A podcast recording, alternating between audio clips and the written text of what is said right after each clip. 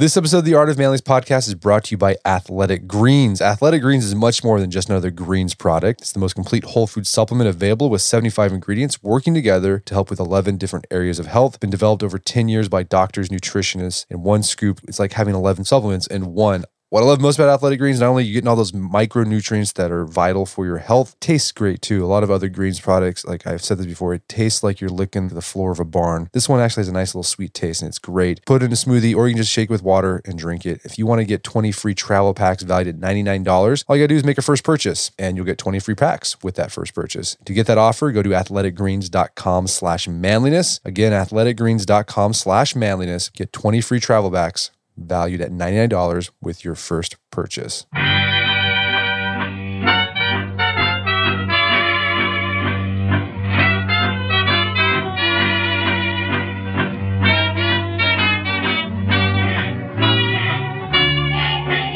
Brett McKay here, and welcome to another edition of the Art of Manliness podcast. When it comes to fitness and nutrition, the nutrition part can cause a lot of confusion. There's so much information out there about which is the best diet to follow, and often that advice is contradictory. My guest today is here to clear up some of that confusion. His name is Robert Santana. He's a registered dietitian, a PhD candidate in nutrition and exercise science, a starting strength coach, and the nutrition coach at Starting Strength Online Coaching. Today on the show, we discuss all things diet and nutrition. We begin with a big picture overview of the three main macronutrients our body uses to function and the science of their effect on the body. Robert walks us through how our body partition nutrients as we consume them and explains exactly how we get fat and how we store body fat. In the process, Robert debunks a lot of popular ideas people have about nutrition these days, like eating carbs makes you fat and eating fat is an easy way to lose body fat. In fact, he argues if you're trying to gain muscle mass and wanting to lose some body fat in the process, you might need to be eating more carbs than you are now. He then walks us through the science of fat loss and gives practical examples of what a diet needs to look like if you want to lose weight while also maintaining muscle. We also talk about how to gain weight that's more muscle than fat. And we end our conversation discussing my experience in cutting weight, what I eat from day to day, and why trying to get six pack abs isn't necessarily a healthy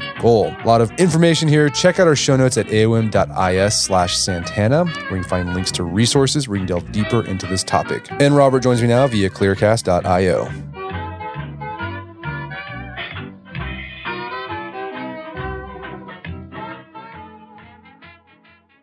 Robert Santana, welcome to the show. Thank you. Thanks for having me. So, uh, you are a starting strength coach, but you're also a registered dietitian, and you're also my my personal nutrition coach. And we'll talk. Maybe we can talk about some of the stuff you, you've been doing with me. But before we get into that, let's talk about your background. Obviously, a barbell coach, nutrition. I'm, I'm curious, what came first? Was it the barbell training or the diet part, or did they both kind of start at the same time? I'd have to say probably the lifting because that dates back to when I was a kid. Diet stuff came later, but I tend to I don't know, I tend to gra- I tended to grasp the diet stuff a little bit easier. I think it took me longer to really get a handle on the training. And then now, I mean, you've continued, besides being a registered dietitian, you've continued your education. You're getting your PhD, correct, in nutrition science? That is correct. The um, degree is actually kind of interesting. It's interdisciplinary, so it's in exercise and nutritional sciences. So I've been uh, spending time in uh, both areas. I've taken some nutrition classes. I've taken some exercise classes. I've helped with uh, nutrition study. I'm currently running an exercise study, so I got my head in all of it right now. Is, is there something you've, you've been focusing on in particular? My dissertation project is focusing on the effects of weightlifting, essentially, on arterial stiffness. So basically, how lifting affects your arteries. For you know the layman's version of that. Okay, well, let's get into like nutrition because I think like in my experience, I think this is how the same for a lot of people. I mean, you said nutrition came easy to you, but I think for a lot of people, like nutrition is like the hardest or most confusing part of of health because there's so much information out there and it's constantly changing, right? We'll talk about this like, you know, one time it's like, hey, carbs are great. You got a carbo load. Like, no, no, no, carbs are evil. You need to do paleo or Atkins or something.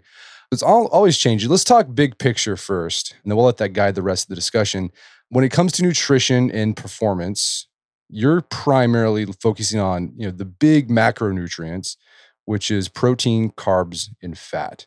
Let's walk through what what does each one of these ma- macronutrients do for us physiologically and uh, in terms of performance. Sure, of course. So protein is the one most lifters are familiar with. And that's because you think about protein, you think about muscle. So muscles are comprised of proteins. But um, when you're trying to build muscle, you have to break them down so that they can build up larger. And the way that happens is you start adding more muscle proteins. And that's going to require additional protein than somebody who's basically sedentary. So when you want to think of protein, you want to think of recovery, you want to think of basically building body protein. So to take that a step further is, is we're not just talking about muscle, we're talking about hair, skin, nails, all that is driven by your protein intake. So you'll find with like elderly individuals, for instance, if they're not eating enough protein, they tend to, their skin gets brittle, their hair gets brittle. They um, also get weaker for reasons that most of my clientele would understand. And simply by giving them more protein, you'll tend to see that their hair will grow a little bit fuller, their nails will grow a little bit thicker, their skin will improve, etc. So proteins build things. That's how you want to think of protein. When it comes to carbs, that's your energy source. And uh, this is where things get kind of funny with the information. Typically, we store about a good chunk of carbs as uh, stored glucose. So you want to think of when you eat carbs, I'm going to store some of that in your muscles and in your liver, and that's called glycogen. Glycogen is your stored form of glucose. Now, to take that a step further, all carbs get converted into glucose. That's what they do. They get converted into glucose. And then a lot of that gets stored. So the average person who's 70 kilograms is going to have about 425 grams of glucose is stored as muscle glycogen. About roughly 75 grams is stored as liver glycogen. So that's pretty much the fate of carbs in terms of energy storage. Now, also, you got to put that in the context of activity, right? So, carbs have a relation, a linear relationship with the intensity of an activity. So, the more intense an activity is, basically, the harder you're moving, the harder you're pushing, the faster you're running, the heavier you're lifting to a certain extent. And I'll go back to that you're going to be using more carbs. So if you're going for a light jog, it's probably an even mix. And then as that pace gets faster and faster, you're going to rely more on carbohydrates. So you want to think the harder the activity is that you're doing, the more carbohydrates you're typically going to need. In a lifting context, you have your three energy systems. You know, you have your ATP phosphocreatine, and that's basically the system that's responsible for fast, rapid, explosive activities. So maybe your first rep on a set of five, you're primarily using ATP and phosphocreatine. And then if you know you're doing a, a, set of 8, 10, 12, you know, you're going to start tapping into that muscle glycogen. And then once you start getting over 20 reps or you start doing aerobic exercise, now you're in oxidative metabolism. So you're going to be using uh, a good mix of fat and carbs. But at least in the beginning, it starts with ATP phosphocreatine, then transitions over into glucose in the form of glycogen you need carbohydrates essentially to perform in any sport. It's not just lifting. If you're a runner, you're going to need carbohydrates. If you're uh, a cyclist, you're going to need them. If you're a weightlifter, if you're a football player, and it's because the activity is more intense than resting. Now, that doesn't mean that when you're resting, you're burning 100% fat. And I'll go to fat next. But basically, when you're resting and you're on a mixed diet, you're going to get an even mix of both. You're going to be burning fat and carbs. In general, as, acti- as activity becomes more intense, you rely more on carbs that leaves me with fat. So what is fat used for? Well, it's used for a lot of things. So we have these things in our bodies called membranes, and those membranes are found in found in all, all of our cells. And the integrity of those membranes rely on fat. Fat forms a lot of those membranes. Number two, we have certain vitamins that require fat for absorption. So you have your vitamin A, your vitamin D, your vitamin E, and your vitamin K. Those are your fat soluble vitamins. You have to consume fat in order to absorb those. So that's uh, number two. And then number three, this is fat's primary storage. And, you know, the most popular among most people is you store it as energy. Fat's your energy depot. It's the most easily converted into stored body fat, which is basically stored triglyceride, if you want to use a scientific term. Some of your audience probably knows what that means, some don't. But basically, fat stores as fat primarily, and then uh, it's also used for other physiological processes. Okay, so that that's a good like sort of overarching view of like how, what what these macronutrients do. So let's get into the details of this. Let's let's talk about carbs, right? So you you said that we use carbs to do intense exercise, high intensity running, uh, weightlifting, etc. Let's say like when you consume carbs, like how do how does our body figure out like when to partition carbs to stored glycogen or when to use those carbs you consumed immediately for energy use. Does that make sense? Yeah, yeah, sure. Good question. Um, you're typically not like if let's say you're eating and you're working out, you're probably not going to use what you're eating. You're probably going to tap into your stored glycogen first because it's easier to get to. You know, you have to, when you eat carbs, you have to digest them, absorb them, etc. So typically, when you start exercising, you're going to start tapping into muscle glycogen first. But, but how soon? Like how soon do carbs that we consume become accessible? Do, do we know that even? Because you hear all this thing about carb timing. Well, I'm going to like I'm going to eat a, you know, a fast digesting carb, you know, an hour before working out. Is that there any, is there anything to that or not? Oh, I see where you're going with that. Yeah. So there's this uh, thing called the glycemic index, and uh, it basically is a classification system for how your body responds to carbs in terms of changing blood glucose levels, whether you know going typically going up when you eat carbs, the um, your blood sugar goes up. And depending on where those carbs are coming from, that's going to influence that response. And then what they've done is they've, I don't know how many decades ago, they basically studied the effects of different foods on blood glucose levels and came up with these values for the glycemic index. Now, the limitation of the glycemic index is that we're rarely just eating carbs. I mean, I guess it depends on the person. You know, some people might eat a whole bag of Skittles, but assuming that, you know, you're eating a mixed meal, that glycemic index kind of goes out the window because if that meal has things like protein, fat, or fiber, that's going to affect your blood glucose response, which leads me to your question about okay, do you want a fast acting carb or slow acting carb? Yeah, sure. So if you eat something like Skittles, that would be considered a fast acting carb because that's basically, you know, sucrose, which is table sugar, and that's half glucose, half fructose, and fructose being fruit sugar. And uh, you're typically going to absorb that fast. Maltodextrins also absorb pretty rapidly and then pure glucose if you get like something like a dextrose supplement that's going to be pretty much convert there's no conversion it has to go through it just goes straight to glucose it's already glucose so you can use that right away but um, typically the best time to take those in is either after a workout uh, during a workout if it's a very long workout and not necessarily because it's going to like you know dramatically increase your performance but you don't want to bottom out your blood sugars either. And that also depends on how you ate throughout the rest of the day. So these guys sitting in the gym chewing on uh, you know fruit snacks that may not be necessary depending on what the situation is but the idea there is that you know if you need carbs rapidly for something like okay i just had an intense bout of exercise i broke down a bunch of muscle glycogen i need to replenish that right away or you know or i went for a five hour run you know because i'm training for a marathon yeah you want to take in something like a dextrose supplement or maybe a gatorade which has uh, various um, fast acting carbs in them to basically replenish that muscle glycogen. Or if you're on a diet, for instance, you know, you're operating probably on partially or fully, depending on what your diet is, um, depleted glycogen stores. So you're going to need glucose during your workout because you're basically running on empty anyways. And you also don't want to have your blood sugar drop because that's going to kill your energy for that reason. All right. So bottom line is for the most part, when you exercise, the carbs you're using are the carbs that have been stored as glycogen in your muscles for the most part. Typically, yeah. Yeah. Typically, yes.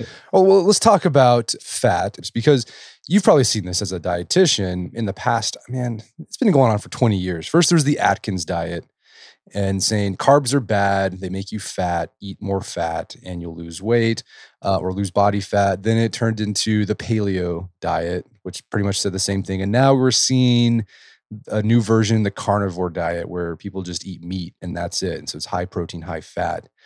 I mean, is there any truth to this idea that the more dietary fat you eat, that you'll burn, your body will become better at burning fat, so you'll burn stored body fat more efficiently? The short version of that answer is yes and no, and I'll explain why. So, yes, you become more efficient at burning fat. Now, why that happens, I'll explain it. So, each macronutrient oxidizes or burns differently than the other macronutrient. So you have fat, carbohydrate, protein, alcohol's technically a macro depending on who you ask, but typically fat is easily converted to fat. It doesn't have to go through any alternate pathways to become stored body fat. Now, when you start overfeeding these macronutrients, your body responds to that in different ways. So they've done studies on individuals that are following a mixed diet, you know, so carb, fat, protein's pretty even, nothing's extremely high or extremely low, you know, just a mixed diet. And they've basically overfed them carbs and overfed them fat and looked at the responses.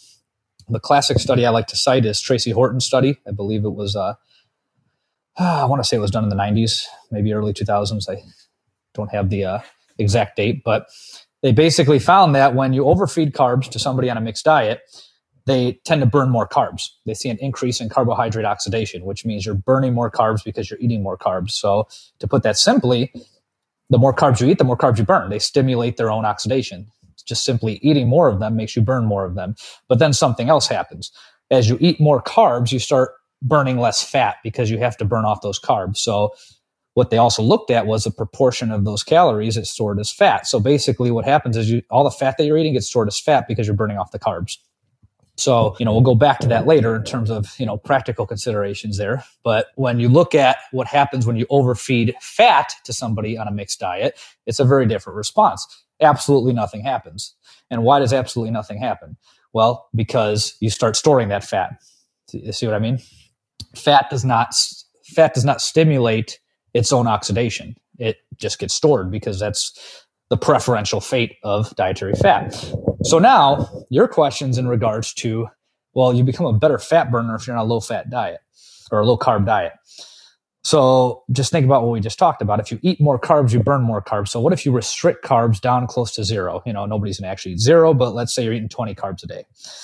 The opposite happens. You burn, you become less efficient at burning carbs because you're not eating them, right? And carbs stimulate their own oxidation. So your ability to burn carbs decreases, what ends up happening is you become a better fat burner. Your fat oxidation goes up, and now you're eating a bunch of fat to you know compensate the calories you need. What happens there is you become more efficient at burning dietary fat. So this is what people forget: physical activity and exercise, and even lifting. You know the way we lift for a couple hours a day. You know few times a week.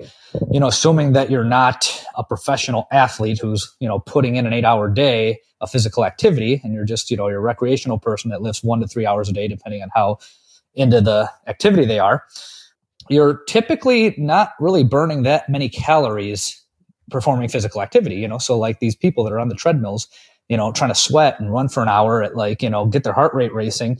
I mean you're talking about what 400 calories extra a day? You know i mean that's another you know meal depending on the person and what they like to eat but we're not talking about hey we're doubling your caloric expenditure by running for an hour or you know we're just roasting away fat by doing the linear progression. You know that's not what's happening. You know physical activity probably accounts for or exercise i should say accounts for you know roughly 15% of what you expend as energy. So that means you have another 85% there that goes to basically you just being alive you know? So I said, what about 15% for exercise, maybe 20 if you're, you know, an enthusiast and really going at it.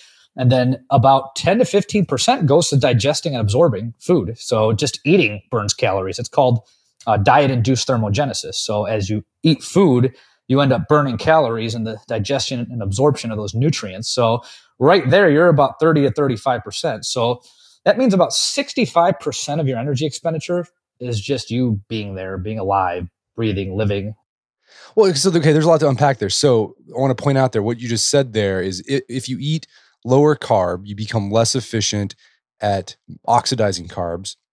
And if you eat higher fat and you're to make up those calories you're not consuming from carbs, you become more efficient at burning dietary fat. So you don't become more efficient at stored fat. So the fat that's around like that causes love handles and everyone's trying to get rid of, right? That's that doesn't become more efficient. No. That is determined primarily by your resting metabolic rate. So, but, but I mean, you see like these amazing like before and after p- pictures of people like, oh, this is me before paleo and before I was eating carbs. Here's me after I went to a low carb, high fat diet and I lost a lot of bad body fat. So, like, what's going on there? If it's not that, that they became more efficient at burning stored fat, why did how did why did they lose the body fat? So, the last thing I said was it, it depends on your resting metabolic rate. What I mean by that is you need to expend a certain number of calories over what you're burning, right? So the classic rule is 3,500 calories. You subtract 500 calories a day for seven days. That's, you know, 3,500 calories. It's one pound of fat. You lose a pound of fat a week. Actually, that's not 100% accurate because there's variability there in terms of how much of a calorie restriction is necessary to lose a pound of fat. That varies between individuals. But let's just go with that rule for the sake of explaining this. So if your resting metabolic rate, let's say you burn 1500 calories a day. Let's not even talk about resting. Let's talk about everything you do, exercise, living, eating, etc. You're burning 1500 calories a day. And let's say you need to subtract 500 to lose a pound. You need to subtract a thousand to lose two pounds. You need to subtract. So basically you're eating zero calories to, to lose three pounds a week. Nobody's going to do that. So there's a math problem there if you think about it, right? You have to subtract a certain number of calories. And unless you're burning 6,000 calories at rest, most humans aren't going to lose more than a pound or two a week just because of the math there. So let's tie it back to your question about what's going on here, where they're eating keto or they're doing low carb and they're losing fat. Well, that's because fat loss, stored, the loss of stored body fat is driven by being in a negative energy balance. That means the calories you take in are less than the calories you put out. And that doesn't matter if it's low carb or low fat or low protein or high protein. If you're expending X amount of calories and you're eating less than that, you're going to lose body fat, regardless of how you break down those nutrients. Now, there's one caveat there. If you're trying to skew your weight loss towards body fat and away from muscle mass, that's where you have to keep the protein high. Gotcha. And lift, obviously. Right, right. So what you're saying there is that we only you, your body only dips into those fat stores, right? And we're talking like love handles, the thing that makes you doughy, only when there's a caloric deficit. That's at that point when it will start burning that. Right and you start losing body fat. That's 100% correct. Okay. And so, I mean, I guess that's why the paleo diet works. It's not that, you know, there's something magical about fat, eating fat. It's just that when you eat paleo, you probably tend to consume less calories because, you know, you're eating a lot of protein and fat, which are filling. And so you're not hungry all the time. And so you just eat fewer calories. Pretty much, yeah. When you're on a high protein, high fat diet, you tend to those two those two macronutrients are more satiating than carbs. So if you eat a lot of fat, a lot of protein, you tend to be fuller. It's hard to overeat calories for a lot of people. Now there's some people with very slow metabolic rates that don't lose on those diets either. Nobody ever talks about them. Right. Yeah. Like what? Yeah. I mean, so what? What causes that slow metabolic rate? Is it genetic or is it environmental? Do we know? For the most part, it's genetic, but also if you've and this doesn't apply to everyone everything is genetic to some extent to a large extent actually you know? And uh, if you gain and lose weight a bunch of times your metabolic rate tends to adapt to that by lowering. So if you are an obese person and you just starve yourself and lose 50 pounds and regain the 50 pounds your metabolic rate may be slower than it was before you initially lost the 50 pounds, even though you weigh the same. Weight cycling plays into it, but primarily, let's assume that that's not a factor. It's driven by genetics. Some people are going to burn 5,000 calories at rest. Some people are going to burn 1,200 calories at rest. And that's just the name of the game. Pick better parents. Right, right. Well, what happens when we actually, let's talk about that. What happens when you burn fat?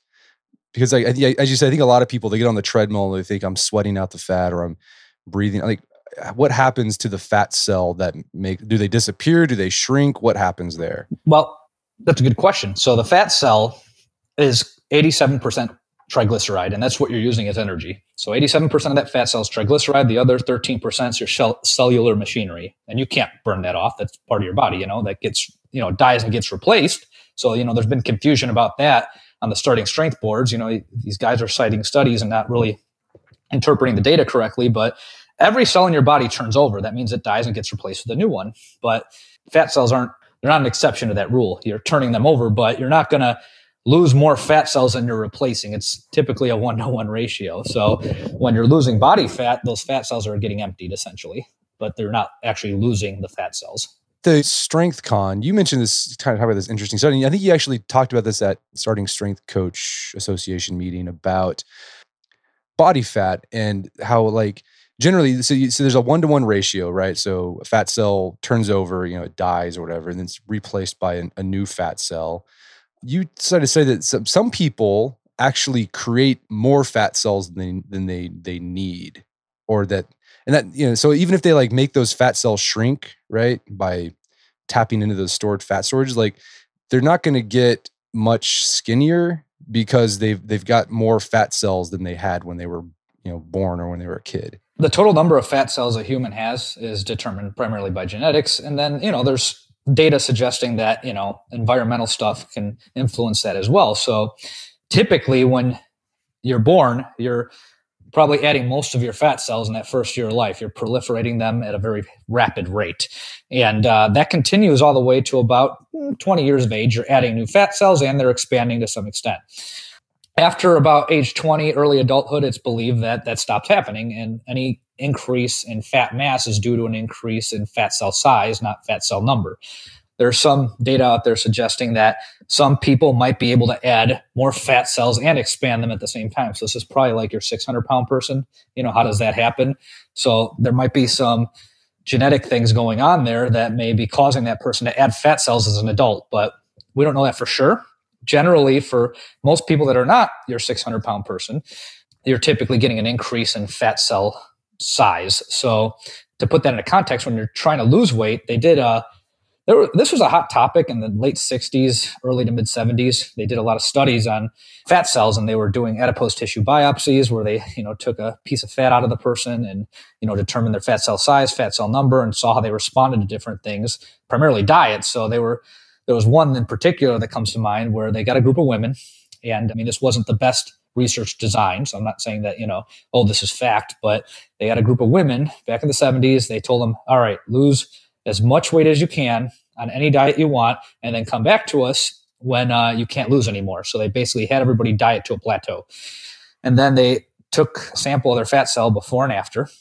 And what they found was that there was a trend towards a measure of about 0. micrograms in weight, and nobody got below that. So there's, you know, the theory is that there's a certain size at which the fat cell cannot get any smaller that when it empties out it's roughly about 0.4 micrograms now again you know this is not a fact based on this study but you know it gives us some idea of what tends to happen for at least you know a group of people so maybe some person might be able to get lower than that well so what the point is that there was no indication that fat cell number decreased in these individuals okay so i guess the, the, the big takeaway from this then is when you're exercising you're not burning fat, probably. You have to meet a caloric deficit to lose body fat. And there might be a certain point, like there's a, a fat cell can only shrink so small. And that's about as low as it. And then, then some people, like the 600 pound person, they're actually, in, they've probably had an increase in number of fat cells and an increase in the size of those fat cells. And it's probably gonna be really hard for them to lose body fat. Most likely, yes. Okay.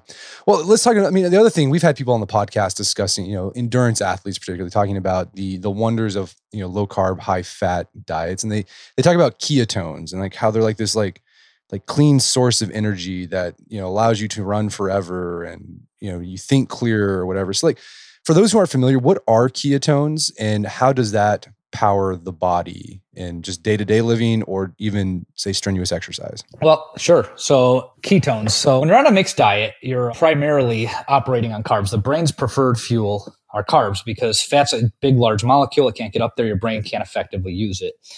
When you restrict carbohydrates and now you're relying on fat as an energy source, because you can't use fat, your body starts releasing these substances called ketones and that's what you start using for energies. And basically, it's um, the best way to explain these is ketones are a collection of fuels that your liver uses, and your liver manufactures it. So your liver makes these ketone bodies, and your brain is able to use that for energy when you're deprived of glucose. So let's say you're on a low carb diet and you're at like 20 grams a day. Your brain's like, hey, I need more glucose. And, you know, by the way, your brain typically needs around 130 grams of carbohydrates a day to function effectively. So when you're on a low carb diet, your liver basically starts making these ketones from stored fatty acids. It's like an emergency backup fuel to keep your brain functioning well. That's what happens. You're eating all these fats and then you're not getting carbs to your brain to function. So then your liver's like, hey, let's take some of these fatty acids and make these little things called ketones so that our brain can continue to work. Yeah, that makes sense. So it's basically there for brain function. Doesn't do anything for like aerobic function. Like I've heard that like ketones are great for aerobic activities. Is that, I guess that's not the case? No. So, you know, there's a, an old paper on keto adaptation and endurance exercise performance, and everybody loves to cite it. And what they found was that, you know, some of these cyclists or runners, I can't remember offhand. It's been a while since I read the paper, but they were looking at endurance athletes that were on ketogenic diets, and they wanted they were making this case that hey, maybe they just need to be in ketosis longer so they can keto adapt. And once they're keto adapted, you know, then they can operate on a low carb diet, use fat as an energy source, and it should be fine. But when you look closely at the data, what they typically don't say is that, hey, the guys who were the most keto adapted also had the poorest performance. So, no, you typically can't use that for immediate energy. So we talked about fat. Let's talk about carbs. So, you know, carbs have been getting a bad rap. They're evil. They make you fat. They cause inflammation, et cetera, et cetera. D- are carbs that evil? Are they, are they, have they got, do they deserve the bad rap they've gotten? Uh, no. In short, no. First of all, what foods are high in carbs? You know, your grains are high in carbs. Your, uh, well, typically keto people eat vegetables, so I'm not going to include that in the list, but vegetables are very nutrient dense. They have a lot of micronutrients in there. Your fruits have a lot of good micronutrients and also the, you know, high in fiber. So are the whole grains. So are things like beans, right? And fiber is good for lowering cholesterol levels. There's a lot of benefit to fiber. It increases gastric motility. So it's good for your intestinal health, improves your good gut bacteria. So you get all that from carbs. You don't get that from eating meat and, you know, protein primarily. So you get a lot of that from carbs. And depending on your carb sources, some of them enhance absorption of certain nutrients better than others, you know? Yeah, that makes sense. All right. So yeah, carbs help with vitamin just like fat. Fat helps with vitamin absorption. We need that for vitamin D, vitamin A. Carbs can help with vitamin absorption for these other vitamins. Yep, yep, yep. Do do carbs cause inflammation? Because that's the one thing people say. I, I as soon as I eliminated carbs, like my skin cleared up. I've gotten rid of you know whatever digestive issues I've had. What's going on there when people say that, or is there anything to that? I, I think we really got to think about what type of carbs are these people talking about? What what does an average American who's on a quote unquote high carb diet or a poor diet eat? Right. Let's give some examples: donuts, hamburgers, French fries, fast food. Right. I feel like a lot of people have this one dimensional view that oh, I just cut the carbs out and I feel better, but hold on a second. Let's look at these foods I just listed. French fries are carb, right? But they're also fat because they're deep fried. Potato chips, you, you, know, I think people would classify that as a carb, but those are also high in fat. Donuts, you know, you think about how sweet they are because of the sugar. Well, donuts are high in fat too. They're deep fried. So they're usually cutting out both carbs and saturated and trans fat from their diet is what's happening. And they're eating an overall, they're overall eating overall fewer calories. So I don't know. You know, this is one of the problems with nutrition research is I don't know exactly what people are eating. Nobody does. You know, a lot of our science is based off what people say they eat. And I was recently at a conference, I think it was a year ago, a little over a year ago, and this biostatistician gave a presentation on this, and he was talking about how we've been following data for the last 30 years on what people say they eat and making recommendations off of it. And, you know, he finished off his talk by saying this is an example of when something is not better than nothing. And until we have a better way of measuring it, we probably shouldn't even report on this. So his name was David Allison, by the way, great researcher. It was it was great because it put it into context, right? So you're saying all these things that people say, but are they really eating bananas and oranges and apples and whole grains and beans all day? Probably not right? Right. So okay we talk about so carbs they're not they're not evil. We need them for performance. Like but what happens to an individual who's doing strength training or even endurance training and they go low carb? How will that affect performance? Well here's what happens. When let's say you're an endurance athlete and you're what's called in steady state exercise for most of your activity until the very end when you have to do an all out sprint. You're a marathon runner. So your workouts are going to be several, you know, could be several hours long depending on where you're at in your training. And you might do this every day. Well, the thing people fail to realize is when you're uh, in steady state exercise, you're not burning 100% of your calories from fat. Steady state is not laying down on a couch. You know, you're running at a decent pace that you can sustain for, you know, several hours and you're burning both fat and carbohydrates. And if you keep doing that long enough, eventually you deplete your glycogen stores and you can't effectively run. Your blood glucose levels drop, your energy levels drop. And if you're actually racing, you're not going to do very well at the last leg of the race when you need to sprint. And for weightlifters, I guess you just you you you get weak, basically. Uh, that, that's the end result, but it's, it's kind of a similar concept. So lifting's a little bit tricky. So what you want to think about is none of these energy systems are 100% working by themselves at any point in time. The other, all three of them are working together. So just to review back to earlier, you have your ATP phosphocreatine for explosive activities. Then you go into what's called glycolysis, where you're using primarily glucose. And then you go into oxidative metabolism where you're using a little more fat. But at no point are you just using one. They're all always operating just depending on what your activity is. You're, um, you might use one more than the other. So in the weight room, for instance, yeah, you're doing, let's say you're doing a set of five, right? Let's say you're doing five sets of five to put this into better context. So you have to unrack the bar, you got to walk out, you do your first rep, second rep gets slower, third rep gets slower. By the time it's all said and done, it might take 10 to 15 seconds, maybe 20, depending on how heavy it was. So by the end of it, you start tapping into glycolysis, and now you're breaking down muscle glycogen in that single set of five. And then you're going to follow it up in a few minutes, right? So you still have to replenish ATP phosphocreatine so you can use that again in the next uh, set. And if you're not resting long enough, you're not going to be able to do that, which is why it's going to be harder. And by the end of it, you've done 25 reps with this at this high intensity the sets tend to take longer and longer. So you instead of continuously breaking down glycogen like you would in like an endurance activity, it's more incremental because you're breaking up these sets and essentially they're like intervals. You know, so by the end of a heavy squat workout, you do five fives and you do five fives on the bench, and then you know you pull your deadlift set of five, maybe do some back offs.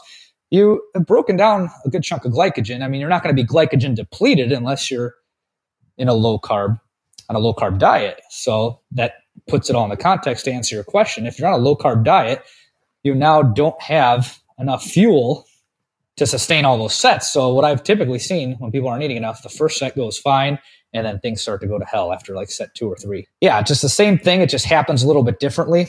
And since you're not breaking, you're not using as much during a lifting session as you would during an aerobic session, it just kind of builds up over time. And after a couple of workouts, let's say, you know, you just started low carb on Monday. You might get away with Monday's workout because you still have some glucose stores in there. Maybe Tuesday, you're going to break down some more. By workout three, you're not, you're just, like you said, you're going to feel like crap because you can't power through it, you know? And then you're in a negative energy balance too. So you're not producing as much ATP either because of overall calories. Oh, so that's okay. You mentioned ATP. I want to go there. So how does our body create more ATP? Is that where creatine comes into play? Creatine and ATP are two separate things. So ATP is your body's energy source. The main everything you eat, like carbs, fat, protein, all of that's converted into ATP. And it happens at different rates, and you get different amounts depending on the macro. So you'll get a lot of ATP from a gram of fat.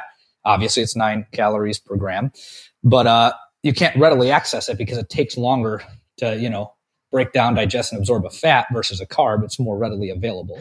So, you, beginning when you laid out sort of how our body partitions macronutrients as we consume them, you made a, you made the point that as you consume more carbs, you burn more carbs, right? Your body becomes more efficient. Is that why, like, when you eat a lot of carbs, like you start feeling hungrier, like more? Like I've noticed that when I eat higher carb, like man, I'm like, I'm hungry again, and I just ate like an hour ago. Is that what's going on? Is like my body is is gotten really good at burning those carbs, so like it's like, hey, give me some more carbs. That yeah, that's part of the reason. So each macronutrient has a thermic effect, which means that they the digestion and absorption of fat, carb, and protein is different. So protein has the highest thermic effect of food, which is another benefit to a high protein diet that's not muscle related. If you eat a diet higher in protein, hypothetically, you're going to burn more calories than if you eat a diet lower in protein. How much? Not really a huge amount, but it just takes more energy to break down and absorb and digest protein. Carb would be second and then fat would be last because fat just gets stored very easily. Your body likes efficiency. Let's just put it that way. You know, let's say that uh, you're on a low fat diet, right? And you're eating a bunch of carbs. You know, you're feeling hungry all the time. Well, let's also not forget that carbs have half the calories of fat. So you have to eat twice the amount of food in terms of volume, food weight, to uh, get that number of calories. So to give you an example, there's a 2001 study by a scientist named David Jenkins, and they were looking at the effects of very high fiber diets on cholesterol levels. So it wasn't a weight loss study or anything. But what was cool about this study was, I mean, they fed the people, they had them stay there overnight. And uh, actually, I'm not sure if they stayed overnight or if they just prepared the food and they picked it up, but they provided these people with the food. The interesting, interesting thing about it was they reported the grams the weight in grams of each item that they gave the person on the menu. And they had two groups. One group ate 100% of their carbs from starch, and one group ate 100% of their carbs from fruits and vegetables. The group that ate 100% of their carbs from fruits and vegetables, they were on a 2,700 calorie diet. I believe 60% of it was carbohydrate, roughly 20% of it was fat, and then about 15 to 20% protein. just ballpark figures. And it was 2,700 calorie diet. So now let's think about this 65% of that 2,700 calories is going to come from carbohydrates. And those carbohydrates have to be 100% from fruits and vegetables because that was the, um, that was the treatment condition. So if you do the math on that, that's 405 carbs, only fruits and vegetables. So try to picture what that looks like. Yeah, it's not, it looks like a big giant salad bowl. Yeah, so they actually when you total up the the weight of all the food items on that menu, it was 11 pounds of food. And needless to say their bowel movements did change. if we eat more carbs, become more efficient at burning them. Like at what point is like like too many carbs too much and then your body starts storing that as fat? So the, the term for that is de novo lipogenesis. And that, that basically means when you're converting a uh, macronutrient that's not fat into stored body fat. And it's a metabolically inefficient process, which means that your body doesn't like to do it. And you have to overfeed carbs while keeping fat low to theoretically pull this off. So let's say that you're on a 20 gram of fat diet, right? And you're trying to get fat from eating carbs because this would be the best way to do it, right? If you're not getting enough fat in, you can't store it. So let's try to think about what that looks like 20 grams of fat and 500 carbs. So that's 2,000 calories from carbs, right? And uh, you're probably getting protein in there too. I mean, I don't think it's going to be tough to accomplish, but to better answer that question, they've done they've, they've uh, published papers on this, and it's the estimated number I believe is 125 to 175 percent of the calories you need, your total daily calories, to achieve that. So, and then you also have to you got to factor in fat too because you're going to store the fat first. So, let's say that you're let's say you burn 2,000 calories. That means you have to eat 2,000 calories in carb, right? So that's about 500 calories or 500 carbohydrates that you have to eat. And then you're also going to store the fat first, right? So let's say you drop your fat to 20. So you store those first 20 grams and then you have to eat basically pounds upon pounds of food to accomplish what you're talking about. And uh, I think in the study where they were able to induce it, I think it took that many carbs. So let's say like five to 600 carbs. And I don't remember what the fat intake was and it was like a fraction of a fraction of a pound of fat came from the carbohydrates based on what they were using to measure it. Okay, so one thing I want to point out with what you just said about fat gain, when you consume, you only gain fat whenever I'm guess what I'm make sure I'm getting this right. You only gain fat when you eat a caloric surplus, and it's that fat that you've eaten will be or consumed will be converted into stored body fat first. Is that how it works? Yeah. So pretty much first and foremost, you have to be eating over maintenance for this to happen. You have to be in a caloric surplus to induce fat gain. So assuming that you're eating more energy than you're expending, the first thing that's going to happen is whatever fat calories you're taking in, that's going to go to your stored fat first before you do any type of de novo lipogenesis. And again, you have to eat a lot of carbs or a lot of protein theoretically to induce that. But let's just assume you're a typical American on a high fat, high carb diet.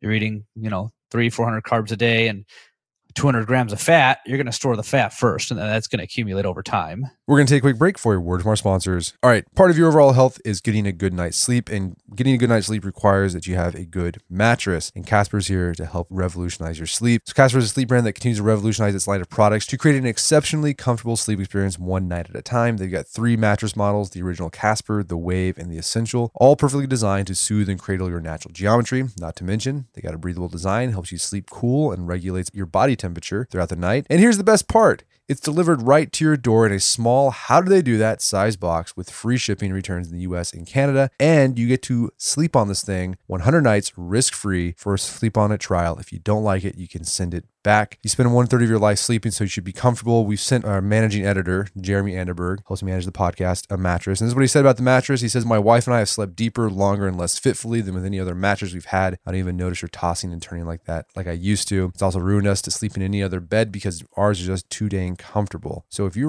ready to try Casper out, got an offer for you. Get $50 towards select mattresses by visiting casper.com slash manliness and using manliness at checkout. Again, $50 towards select mattresses by visiting casper.com slash manliness and using manliness at checkout. Terms and conditions apply. Also by ZipRecruiter. Are you hiring? Every business needs great people and a better way to find them. Something better than just posting your job online and just praying for the right people to see it. ZipRecruiter knew there was a smarter way, so they built a platform that finds the right job candidates for you. ZipRecruiter learns what you're looking for, identifies people with the right experience, and invites them to apply to your job. These invitations have revolutionized how you find your next hire. In fact, 80% of employers who post a job on ZipRecruiter get a quality candidate through its site in just one day. And ZipRecruiter doesn't stop there. They even spotlight the strongest applications you receive so you never miss a great match. The right candidates are out there. ZipRecruiter is how you find them. Businesses of all sizes trust ZipRecruiter for their hiring needs. Right now, my listeners can try ZipRecruiter for free. That's right, for free. Just go to ziprecruiter.com slash manliness. Again, ziprecruiter.com slash manliness. If you are a small business owner or a hiring manager at a corporation, you need to try this bad boy out. ZipRecruiter.com slash manliness, the smartest way to hire. And now back to the show. All right, so like the, the takeaway there then is like people get fat,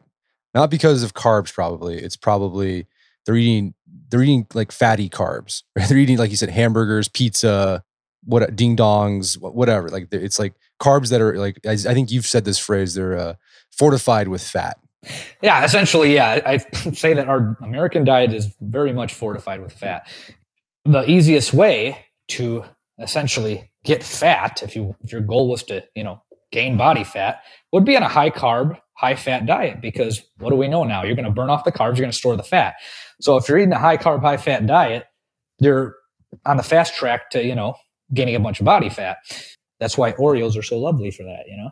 What about protein? Does protein ever get converted to fat or is that same thing with carbs? Like it's just, it's inefficient. So your body doesn't like to do it. it your body likes efficiency, but protein, good luck trying to eat that much. I mean, you'll be full before you're even a quarter of the way there.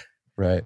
And another thing, I've, i mean, it's, I think it's so fascinating about the body is like, again, it likes efficiency and, you know, it requires like certain, like it requires glucose or glycogen to, you know, you know, to think and do these other functions.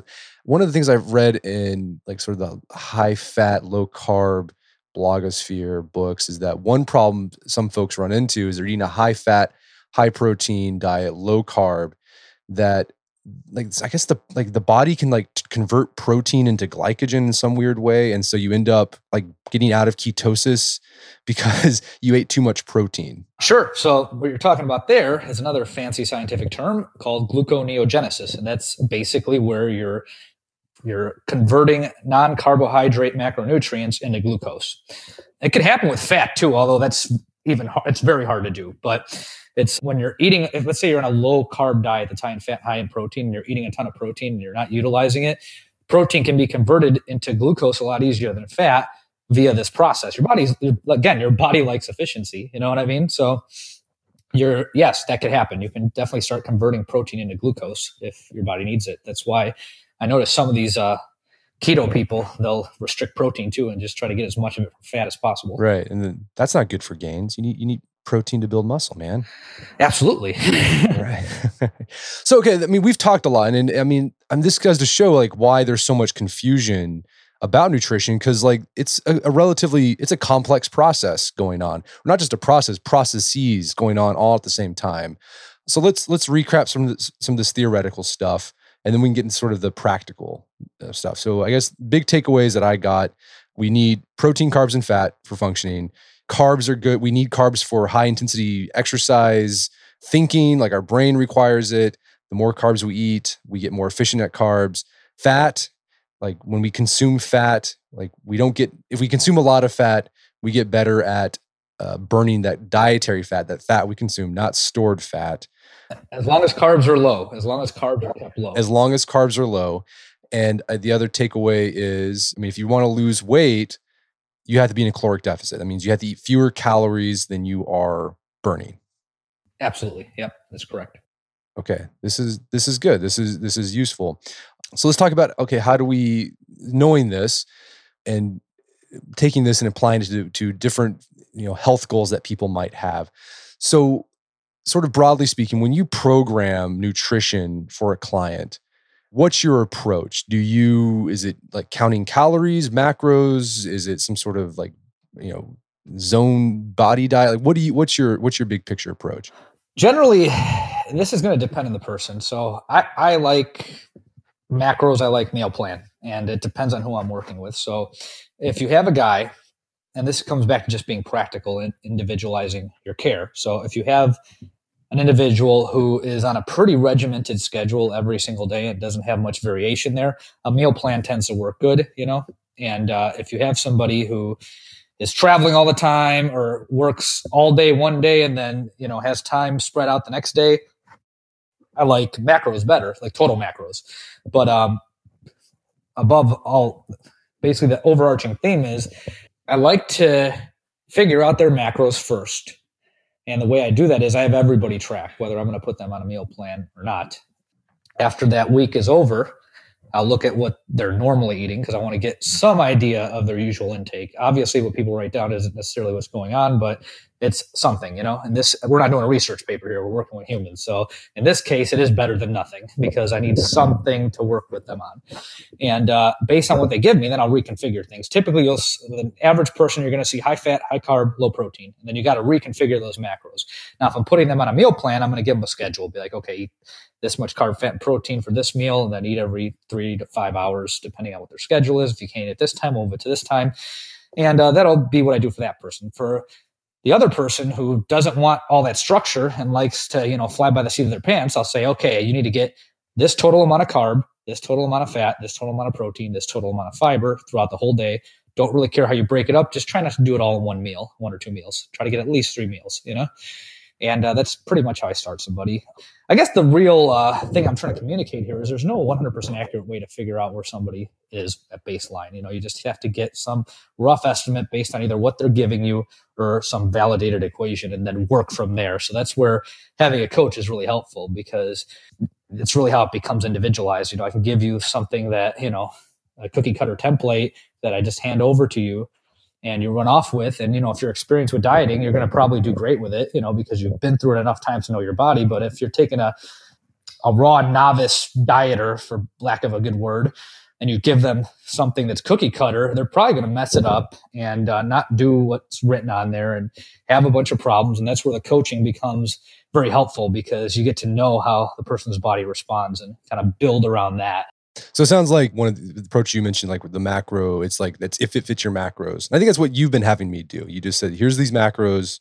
You haven't really given me a meal plan and um, just, just like hit these macros, track them with, I use MyFitnessPal, and then I report to you sort of like how I did that week. Yeah, sure. I do that for a lot of people, and that's te- typically my default because it's more laid back for some people.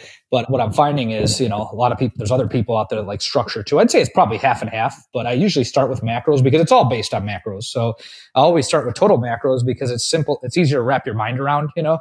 And then as the person goes on, if they're cool with that, you stick with it. If they're not, you say, okay, here's a little more structure. But ultimately, both approaches depend on macros and total calories, you know? So let's talk about fitness goals or you know nutrition goals. So I think the the, the same I've heard this kind of thrown around like 80% of weight loss is diet and 20% is exercise. So diet's a big key. So like losing body fat is a big goal for a lot of people. Let's say let's start with someone who's like, you know, who's really overweight, right? We're talking above what above 20% 20 what, what, what's like what do we consider like obese in terms of body fat? I'd say once you start getting over 30% body fat you're probably in pretty okay. bad shape because yeah. Let's say okay let's say you're over 30% body fat like what's your sort of broad again again it's going to be personalized individual for each person but like broadly speaking like what's your recommendation on calories and macronutrients? So if you have a 250 pound guy who's always been 250 pounds and tends to be you know what we would call a non-responder to you know weight loss typically most of those guys if let's say he's lifting weights he's strong you know he's done the program for a couple years you know got his squat up got his deadlift up wants to lose weight. Typically i'd start somebody like that. Let's get the fat at 100 for the high end to start because most people come in here eating like a, you know over 100 grams of fat a day. So putting them on like 60 or 70 in the beginning is going to freak them out you know? So when i get these guys that are used to eating a lot of fat i'll say okay let's go to 100 on fat and then uh, I'll typically put their carbs somewhere around 250 and protein around 200, 225. And for various reasons, not because they need that much protein to build muscle. That's not why I'm doing that. So, you know, just to be clear, you don't need that much protein to build muscle mass, but protein has other functions. So it helps keep you full and during a diet that's important. So I tend to go higher on the protein for that. Um, two, it also helps with uh, glycemic response. So it helps you get stable blood glucose and insulin levels. Okay. And like, and what, like, how much weight should they be shooting for a week losing? Is it like one to two pounds? Yeah, typically one to two pounds. I mean, if they lose more and they're still able to train, I don't say, oh my God, let's eat more food. But if they lose more and they're getting gassed in their first week, then I say, okay, hold on, we need to eat a little bit more. Right. Okay. So it's going to be, so yeah, you're going to also, uh, because this is assuming that the, the person you're working with is also training with weights. And so you're also, not only are you taking into account, okay, we want, we want to lose weight, lose body fat, but we also want to make sure your performance stays, you know, good as well. Yeah. And that's where it gets, that's where the, you know, the term, I love this term, well balanced diet. That's where that becomes more important when you're dealing with an athlete or somebody who is doing some sort of intense activity that they care about, that they want to preserve their function in. So the extreme diets don't tend to work on that on that front. So you have to keep the carbs high, reasonably high, so that you can still train, and you have to keep the protein at a certain level. And then that's where you know the only one you have left is fat, and that's why we tend to gravitate towards low fat diets for lifters because it's not really contributing much to performance, if anything. So that's where we start to cut first. And uh, I don't know if you've, you've done both, I'm, I'm assuming low carb and low fat, right? Right. With low carb, you're going to feel symptoms of weakness a lot faster than low fat.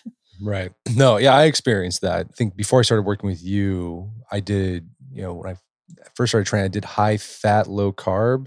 So I thought I was going to lose some weight. And like, I just, what ended up happening was I got really weak and I got fatter and I didn't feel good and I, I told was like, I need to not do this. I went to like a higher carb, lower fat, and started feeling great. Lift started going up, and I started losing weight, which was, I thought, really counterintuitive based on all the information I had been consuming for the past five years about how nutrition works and whatever. And I imagine as someone's losing weight, like we're talking about our 250 pound guy, that as he loses weight, you also need to keep reducing calories to keep the weight drive weight loss going? Sure. Yeah, of course. So I think you experienced that, you know, this past week. Eventually you get to a point where you can't lose more. yeah depending on how much weight you have to lose and who you are, you know, you might start getting weaker, feeling like crap, etc. But the only way to continue driving additional weight loss is to cut back. And um, I take a different the approach I like to take is let's say you got a guy who's 300 pounds and he loses the first 30 or 40 pounds, no problem. And then he's like, oh crap, my, I'm missing my bench press, feeling hungry all the time. I'm having dreams about food. And you're getting all these psychological symptoms that kind of, you know, start arising. That's when I say, whoa, hold on, buddy. Let's put the brakes on. You know, we're going to up your calories, get you into a maintenance phase, and uh, just have you train for a while and not worry about fat loss. And from there, we'll do that. And then, you know, after, depends on the person. I like three months I find that some clients they want to just go right back to it, so we'll do a month. But in a perfect world, I like three to six months because it gives you enough time away from dieting, allows you to eat, you know, live a reasonably normal life for a while before you go right back to it. And so let's say you know our 300 pound guys, 260 now, and then six months later he's been training, got his strength back up a little bit. Now we're going to take him from 260 down to 220, and then at 230 he starts saying oh i'm hungry again and this is happening. So i stop at 230 instead. I say okay we're not going to go to 220 we'll go to 230 and uh, we'll stop again and then maybe a few months down the line try it a third time. And this approach seems to work in terms of you know keeping the performance together during a period of fat loss. No that's really interesting because like i think yeah i think when most people think fat loss they think they're just going to do it in one fell swoop like i'm going to i'm going to transfer like you know the, the headlines you see on the magazines that when you check out at the grocery store lose 30 pounds of body fat in two months. like it sounds like that you you're you don't do that because I could probably just destroy you psychologically and also you know it can hurt your training as well yeah if you start losing it rapidly first of all it's going to mess with your it's going to mess with your head you're going to have psychological problems that arise from that two it's going to mess up your training and three you're more likely to gain the weight back because you went on a severe crazy restriction that you couldn't sustain you know I imagine as you get lower in body fat right? Let's say you're a guy, you're like in the 18% body fat range, right? So you're you're looking pretty jacked, but you're not shredded yet, right? And say like that's your goal. You want six pack abs. Does it get really hard to like lose or I guess we're not losing, we're shrinking those fat cells. Does it become harder as you get lower in body fat? Yeah. Yeah. The leaner you get, the harder your body fights back. And it's a survival mechanism there. And I'm always telling people this. I'm like, after a certain point, your body's going to fight back. And why does that happen? Because historically, you know, we have mechanisms in place to protect us for during times of famine. And one of those mechanisms is you store a bunch of body fat so that if there's no food available, you have some energy to use, right? Once you get to a certain point of fat loss and you're trying to get, you know, jacked and tan, your body's like, well, hold on a second. That's my savings account. And you're trying to empty it out completely. I don't want to do that and then you start getting you know an upregulation of hunger hormones so now you're hungry all the time you're getting cravings your brain stops functioning correctly lose your sex drive it's basically your body's way of saying i'm not getting rid of this you're not cleaning my bank account out I mean, and I we we can talk about my experience working with you. So I started working with you what, what two months ago. Yeah, about yeah, two months ago. So yeah, before that time, I'd been kind of Matt kind of gave me Matt, my barbell coach, starting strength coach, kind of gave me general recommendations go I, I started working with you after I did the last meet in March in Wichita Falls. And before that time, I was eating like 350 grams of carbs, 220 grams of protein, and 70 grams of fat. 80 or 90 grams of fat. So I was it was about 3500 to 3600 calories and I was doing that right before the meet cuz I was just like focusing on getting big and strong, right? I wanted to perform well. I weighed out at the meet at 219. So I just got under that cutoff on the the weight. And I told Matt, it's like, you know what? I'm I was and I got fat. I think my my my waist was up. I can't remember my, my initial measurement. I think it was like 37 inches when I reported to you the first time. Yeah, that sounds right. 36. Yeah. yeah. And I said, Yeah, I want to take a break from this and maybe, you know, trim down a bit. And so you gave me the recommendation. We, we went down to 2,500 calories about. So we were at uh, 250 carbs, 250 protein. You increase the protein to help with that satiation. And we went 60 grams fat. Things were like, I mean, I was telling you, man, this is awesome. Like I was doing great, feeling great for the first, um, I would say like, I would say six weeks. Performance really didn't suffer too much in, in during training. But like this week, I think like I hit a wall. Yeah. I, I remember I sent you an email. I was like, dude, I'm hungry all the time. And it like got to the point it was like it was distracting. Like during my work, I couldn't get work done because I was just like, I'm hungry. I got to eat something. And I would go to bed hungry. and I hated it. And I was like, but but I mean, I made progress. Like I went from 37 inch waist. I think yesterday measured at 33 and three fourths inch waist and I went from 219 weighing out at 29. Well, I mean, here's the thing: when you weigh out, uh, for for people who don't know, when you do a, a strength or a, a weightlifting competition, like all day you're just consuming carbs and water. You know, because you you again you want that just that that because it's a, it's it's a really taxing day. You're lifting all day, doing these really heavy single lifts. So you need that glucose to keep you powered, so you don't bottom out. So yeah, you store a lot of water and glycogen. The next day I weighed 225 pounds and then just going back to my normal diet, I went back to 219 because uh, I shedded all I shed all that water, right? Yeah.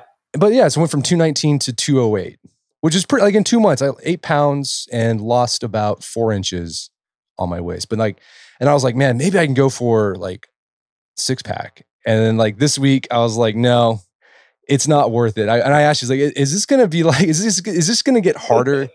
and if so, like, I don't know if it's worth it. Right. Yeah, so that's the thing, you know. Like I was, I was talking to somebody this morning, a client of mine that was visiting in town. I went to breakfast with her. And we are talking about that, and I'm like, at a certain point, fat loss becomes like a sport, and there are risks associated with it. You know, you have the risk of injury when you're under the bar. You know, musculoskeletal injury. When you're dieting really hard, you have the risk of anxiety, depression, uh, low energy, decreased libido. Like these are all risks of continuing down that path. And it's, I, I, like to relate it to sport, you know, because it comes to a certain point where, okay, your dieting is no longer about health. Now you have some sort of a competitive goal there. Whether you're actually competing in bodybuilding or not is irrelevant. Like there are people that chase, you know, a 600 pound deadlift that never go on the platform. You know, that's still a competitive endeavor, you know? So I tell people, I'm like, if you're trying to get jacked and tan, that is a bucket list slash competitive endeavor.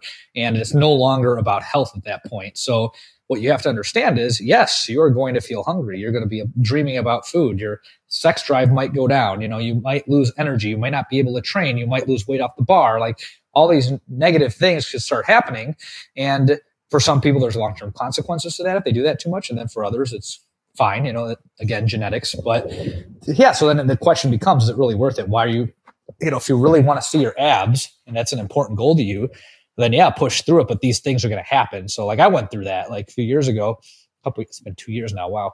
I wanted to get down pretty low because I'd been so heavy for a while and uh, wasn't serving me. I wasn't lifting more. I was the amount of weight gain that I had put on didn't, you know, the weight on the bar didn't justify it. So I wanted to take myself down and I wanted to take myself way down. So I got myself down to like 11.8% body fat. This still, this is not bodybuilder levels. That's like bodybuilders are 5% ish, you know, if you're not DEXA. And, uh, even at that point, I was like hungry all the time, dizzy. I'd go to the gym, I'd do my squats, and I'd see spots afterwards. And you know, that's again, that was at that point, it wasn't about health. You know, I it, it stopped being about health once I got under 15% body fat, you know, it's or even you know, I would even argue 20, you know. At that point, it was about I want to get really lean because I've always wanted to do it and I want to see if it's possible. And, you know, for me, it fortunately was. For some people, that may not be something that's possible without possibly surgery, you know.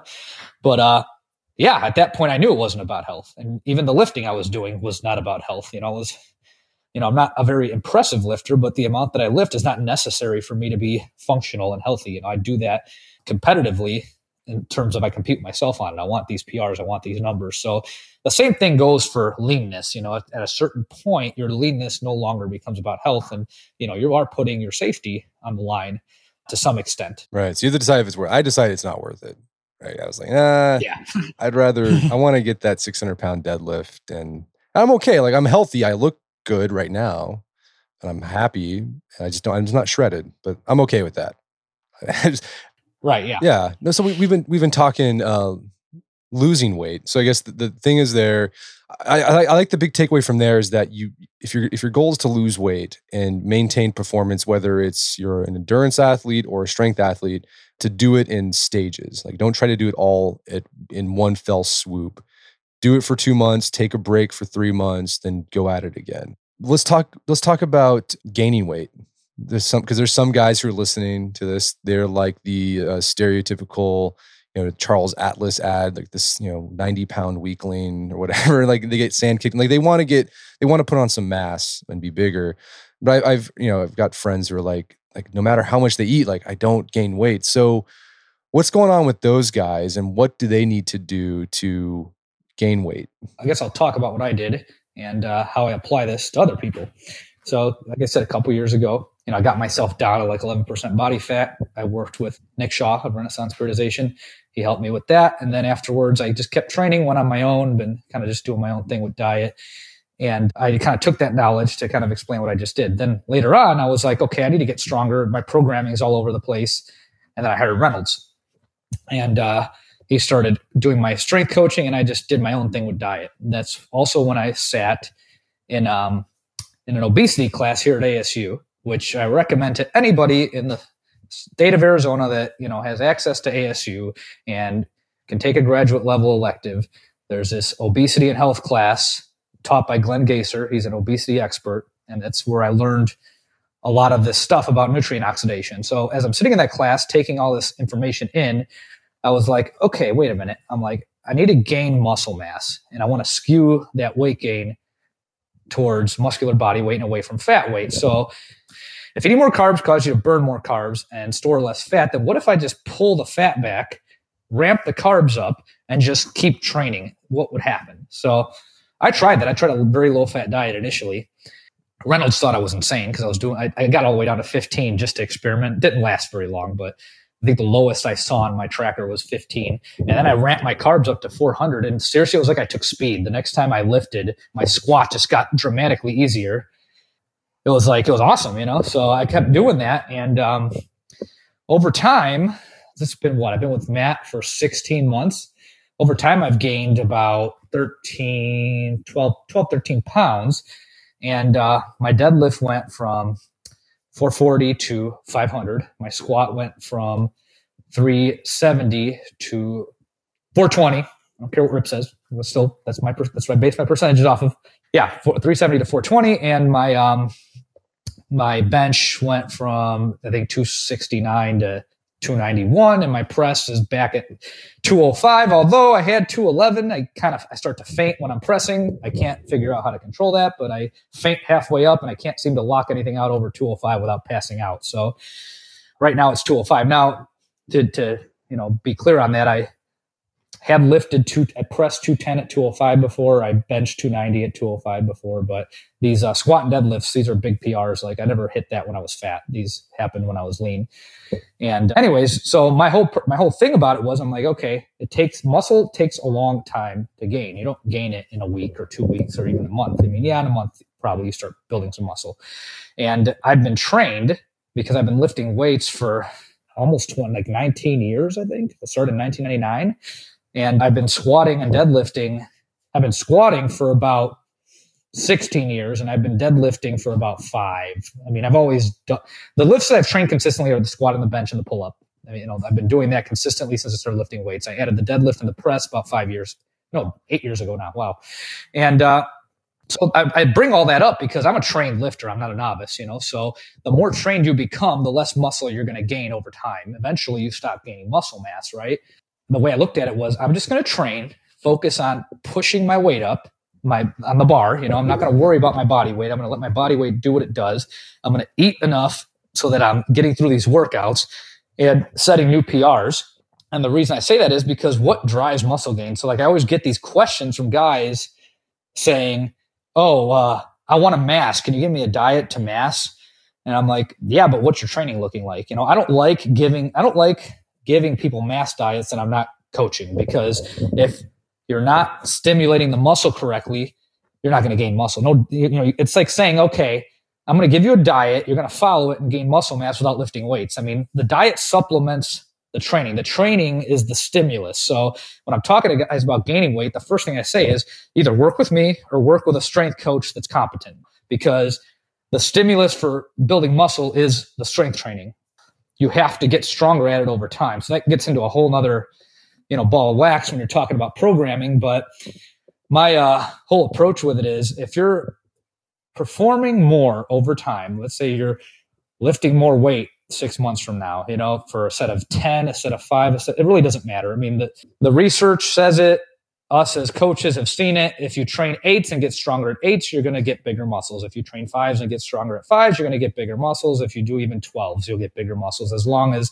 you're improving within that rep range. The bottom line is the training stimulates the growth. Then you have to eat to facilitate that. So you got to figure, okay, if you're gaining 15 pounds in a month and you're a trained lifter like myself, I'd say probably 95% of that's going to be fat. So you, it's going to be slower. The more advanced you become, the slower the weight gain is going to be, and the less body weight you're going to gain as a trained lifter versus a novice.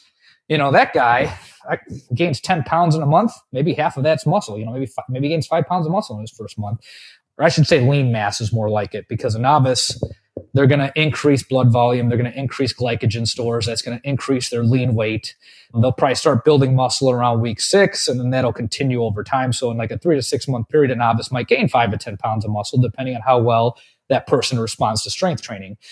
To just tie it all together, the bottom line is your training must facilitate growth in order for the diet to be meaningfully effective. And I think a lot of times these guys who say they have a hard time gaining weight, and they say they eat a lot, they probably don't actually eat a lot because they're not tracking. They just think they do, but they they really don't. With the guys that say they eat a lot, again, you're dealing with self-reported dietary intake. You know, when something is not better than nothing. In this case, what I found, my cousin was one of these guys. I eat so much and I can't gain weight. He was like six foot, 150 pounds, and I got him up to 217.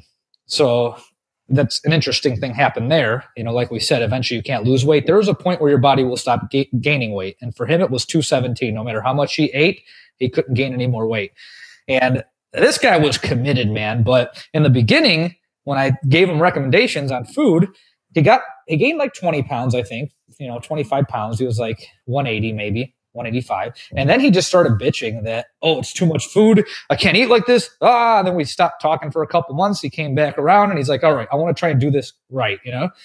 So I was like, okay. So it took this guy 555 or 575 carbs, 175 grams of fat, and I think 250 grams of protein for him to get his weight up to 218. And I mean, the guy did great. I mean, he's. How many calories is that? That's like 4,000. I think he was like between four and five. It was a creeping towards 5,000 calories a day. And what that Wow. Yeah. And uh, what that looked like was like, for instance, he's like, yeah, when I lift, he's like, I put a cup of sugar in my protein shake, you know, because he needs all these carbs. And he puts a cup of sugar in his protein shake. And then he was eating like a loaf of bread, a pound of beef, a quart of milk, and uh, a bunch of, um, what you call it, those breakfast potatoes. And that was a meal for him. And he was just miserable eating all that food. But, um, you know, he got all the lifts he wanted. He pulled 405 for five, squatted 315 for five, bench 220, pressed 150. And, you know, he lost some of that when he ended up losing the weight, but he kept most of it. He's one of those guys now. He looks like he plays basketball or looks like a swimmer. But then when he starts loading the bar up, people stare at him because he doesn't look like somebody that can, you know, squat close to 400 pounds, you know? So yeah, there's some uh, some nice takeaways there. Uh, some other brass tack things that I've learned from you that I think people might find useful. So we, we talked about carbs. You don't just want to eat like fast burning carbs, like you know, like bread and grain. Like you want to eat carbs that have fiber. And you for you for me, you you hit, have me set at 40 grams of fiber a day, which when I first saw that, I was like, that's hard because like like most food doesn't have a lot of fiber in it, right? You look at the the the breakdown in the bag is like three grams of fiber, two grams of fiber. But you pointed me in the direction of these like mission tortillas, the carb balance tortillas. And I think the one I'm having right now, like it has like 14 or 13 grams of carb or fiber in it. So it's like right there, I almost got like a quarter of my fiber done just with my breakfast burrito in the morning. So thank you for letting me know about that. So other good high fiber uh, sources of, of raspberries have become my jam. Like I eat raspberry, like like a couple of raspberries a day. It's fantastic. Pinto beans, another one. Like just with those three things, I I get my forty grams of fiber in, and I'm good. And then you know for mostly I eat you know breakfast. It's like eggs, egg whites, and an egg. So I get my fat, and my protein. I got the the mission tortilla going on in there. Then I usually train, and then after that, after I train, I'll have whey protein shake. And then I, I, this is, I don't know.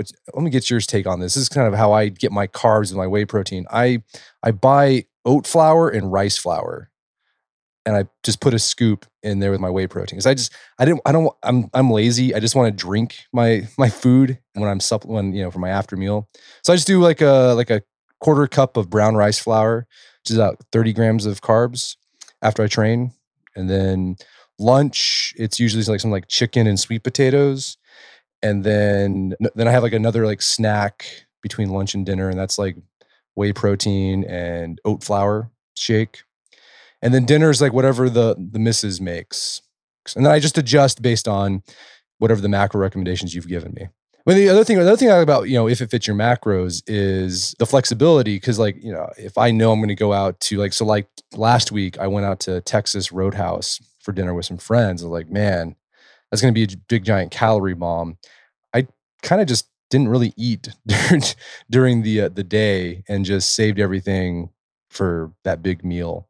And I was fine. I didn't like gain a ton of weight. I mean, I I did gain a lot of weight because like there's a lot of sodium, so you you have a lot of I guess you retain a lot of water, but like it didn't do a lot of damage to my my my diet. Yeah, I mean that's pretty much how it goes. You know, it's just water weight, and uh, if your calories are where they need to be, then you're not gonna, you know, get a bunch of fat from that. Well, did you have something else you want to say? Were you going to hit on something else about if, if it's your macros or any other brass tacks advice? Yeah, yeah, yeah. So, I, I, if it fits your macros, what I like about that is, and the way I do it, as you just said, 40 grams of fiber. If you're eating 40 grams of fiber, it is not the if it fits your macros you see on Instagram where people are eating a bunch of pizza and crap and saying, oh, it fits my macros. It's not what we're doing here. So I just want to. I hate that. Yeah. That I think that like does such a big disservice to people because you see all these like super fit people like eating don't like this is like donuts like they're like jacked and like regular people see like oh I can eat donuts and look like that too. It's like well probably not. Yeah, exactly. And that's that's the problem with it. You know, it's kind of misleading. And then you also don't know what these people are really doing. You know, they're putting one picture up saying that they're doing this, and it's like, are they really doing this? You know, so it kind of creates a false image of what that is. The purpose to, if it fits your macros, is to allow flexibility and not demonize food so that, you know, okay, you're eating a healthy diet most of the time, but you want to go eat crap. It's okay. You know, it's not going to kill your gains. Just, you know, play it smart, balance it out, kind of like you would, you know, your money. I always, you know, use the analogy that, you know, your food is like a checking account. You know, you have so much you can spend, and once you go over, you know, you're going to be in a bad place. So that's kind of how I look at it with that. The other pet peeve that I've been having lately that uh, I meant to bring up earlier is just this idea that the way that weight loss has been prescribed to people is similar to that that you would prescribe to a bodybuilder. You know, the expectation is that, hey, you're supposed to lose for three months every single week, and that's a successful diet. And it's like, well, no, that's what a competitor does. The average person who has kids, a job, you know, all these other responsibility, travels, has a lot of friends that come over as a social life, that person may not lose every week. It may take six, nine months, maybe a year because of interruptions in the routine, you know? I, you know, one of the things I find myself talking about a lot lately and is really important is I tell people, yeah, it's kind of like the, you know, starting strength linear progression. You know, you know, in an ideal situation, you have an 18 year old kid who plays video games all day, lives with mom, and has unlimited access to food. Yeah, he might LP for three months straight, add weight to the bar every time, not get hurt, and have a successful linear progression. But for most of us, and Rip writes it in the book, you know, you'll have a few good months, then, you know, life will get in the way, stress, injuries, death in the family, and uh, you'll have to reset, start over. And by the end of it, it's been nine, ten months, you know, because of all these things. Well, the same applies to diet. You know, you're going to have people that come over and want to eat out and you're not going to lose weight that week, you know, because you have low calorie needs and the food that you're eating out has almost your entire day's worth in a plate, but you want to eat that and that's okay. You're just not going to lose that week. Next week will be better. You know, maybe that'll happen for three weeks in a row before you get into a rhythm for another three weeks. So as long as the overall trend is down, just like, you know, when you're lifting, the overall trend is up for the weight on the bar, you're in good shape. But I think that we shouldn't be telling people that their a successful weight loss looks like that of a competitor. Yeah, I think that, and I guess that is an important part of your job as a dietitian, not only like a scientist, right, where you're prescribing, you know, macronutrients based on you know science, right, the theory that we talked yeah. about at the beginning, but like you're also a psychologist in a lot of ways, right, because you have to mm-hmm. help them manage expectations and then help them realize it's okay if you didn't lose your pound this week. We'll get it again next week. Yeah, yeah. Yeah, that's good. Yeah, I think I think that's good advice for everybody. I, I know I, when I started working with you, that was the first thing you told me. It's like, hey, but you know, I know you want to like look jacked, but I just want to let you know that it's not going to be linear. It's sort of it's going to be it's going to go fluctuate up and down. And you have to be okay with that. And like that was actually really helpful because um, it prevented me from getting frustrated early on and just being like, okay, it's okay as long as the trend is down. I'm good. Yeah. Well, hey, Robert, this has been a great conversation. Um, where can people go to learn more about your work? I imagine you've got some stuff up on startingstrength.com. I am all over the place. So I am at um, startingstrength.com. I moderate the nutrition forum, so you can find information about me there. I uh, run nutrition at Starting Strength Online Coaching. So you can find me there. I have my own website, weightsandplates.com. You can find me there everywhere and anywhere. Hopefully, hopefully get some scientific journals out soon. Right, right. Well, well, hey, Robert, this has been a great conversation. Thanks for your time. It's been a pleasure. Yep. Thank you, sir. My guest today was Robert Santana. He's the nutrition coach at Starting Strength Online Coaching. You also find more information about his work at startingstrength.com. Also, check out our show notes at aom.is slash Santana, where you can find links to resources where you can delve deeper into this topic.